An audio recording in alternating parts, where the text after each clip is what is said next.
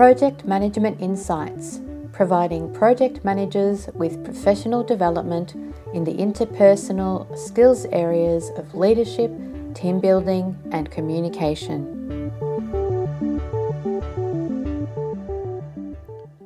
Hi, welcome to Project Management Insights podcast number four The Value of Exception Reporting. Reporting, I know we all hate it on our projects. What I'm going to talk to you about today, though, is exception reporting. What is exception reporting? Well, it's succinctly delivered reporting, and for me, that's usually no more than three pages, four pages at the max, including a title page. It shows and highlights anything that looks like disrupting your project delivery in any of those three key areas.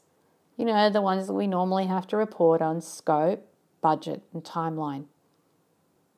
In order to do exception reporting, you need to fully understand your project scope, budget, and timeline for delivery so that you can report on anything that disrupts any of these. And the other thing that you need to do is allow for risks to be highlighted and mitigated as they arise. This is the other really, really key part of exception reporting. Why I see it's a value, it shows that you're in control of what's happening or not. And if you're managing your project, it's simple to gather the information together in a short space of time. And notice what I said if you are managing your project, it's simple to gather the information together in a short space of time. So, therefore, it's easy to deliver on a regular basis.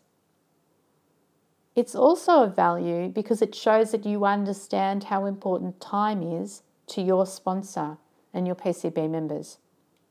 And I've personally found it's less stressful for you to prepare it because you're not trying to gather mountains of information and produce a 24 page document that contains all this information that tomorrow is going to be out of date.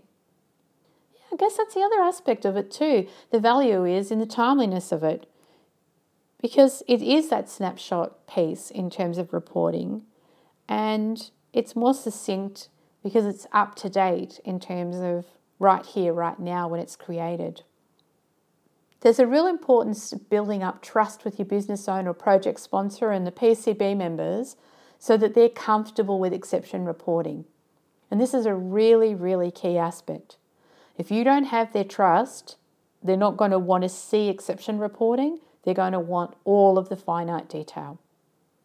So, what do you need in place in order to do exception reporting? Number one, a strong and well built business case that clearly defines project scope and deliverables or success factors.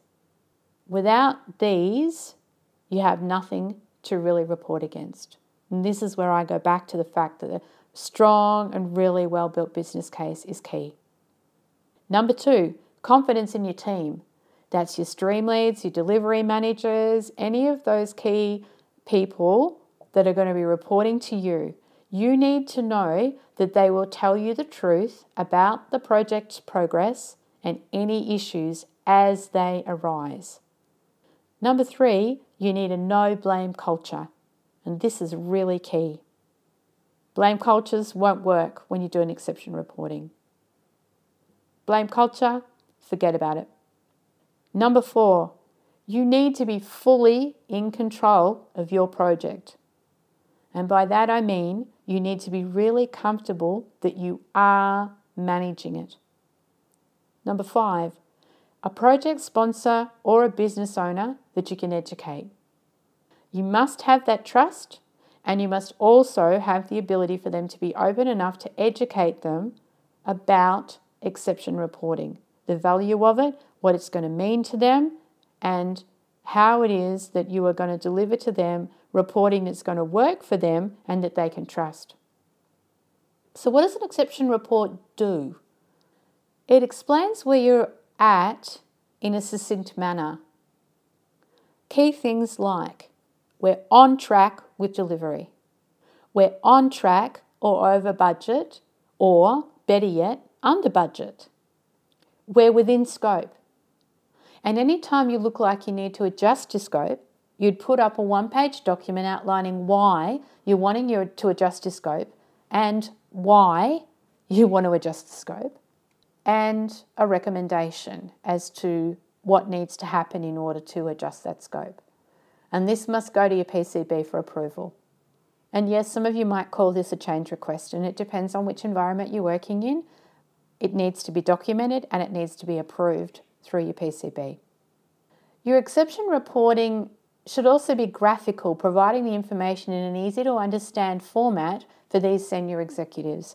As we know, most senior executives like things in pictures. It's easier for them to understand. Don't spend your time creating documents that are full of words.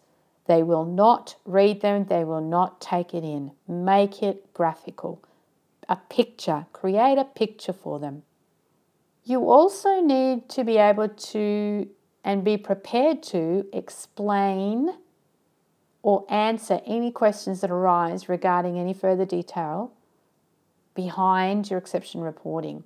So you need to be fully on top of everything that's going on, any issue that's raised, you need to, or any risk that's raised, you need to understand the detail of why it's a problem, or what's going to happen, or how you're mitigating it, or what's happening in terms of resolving issues, because you are going to be asked or could be asked to provide that level of information. And that's about having them be certain that you are managing and on top of what's going on. The one thing that exception reporting does do, it, if, if your PCB is willing to take it on, is it shows that they trust you. And this is a really, really good thing.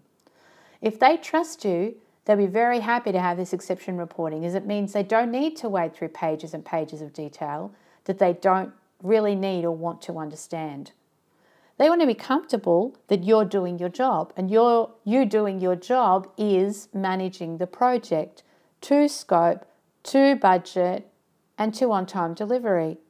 And as long as they're comfortable that you are doing that and managing that, they'll be really happy with exception reporting. I want to ask you this question Is your current project reporting adding value for your project control board? If it's not, what could you do to change the value of the reporting so that your PCB trusts you more than they currently do? And I'm not saying they don't trust you, only to notice if there are areas that the trust isn't as strong in. Or perhaps that one member of the PCB doesn't trust you as much as others. It's really, really valuable to look at the reporting aspect and, in the best possible scenario, build the trust, build the education, and get your project sponsor and your PCB on board for exception reporting. You'll be really glad you did. See you next week for more project management insights. Next week's insights talk about winning with your project sponsor. Thank you for listening to this Project Management Insights podcast. Be sure to visit projectmanagementinsight.com and sign up for our monthly newsletter or to receive updates on upcoming training. You may also find mentoring offers there.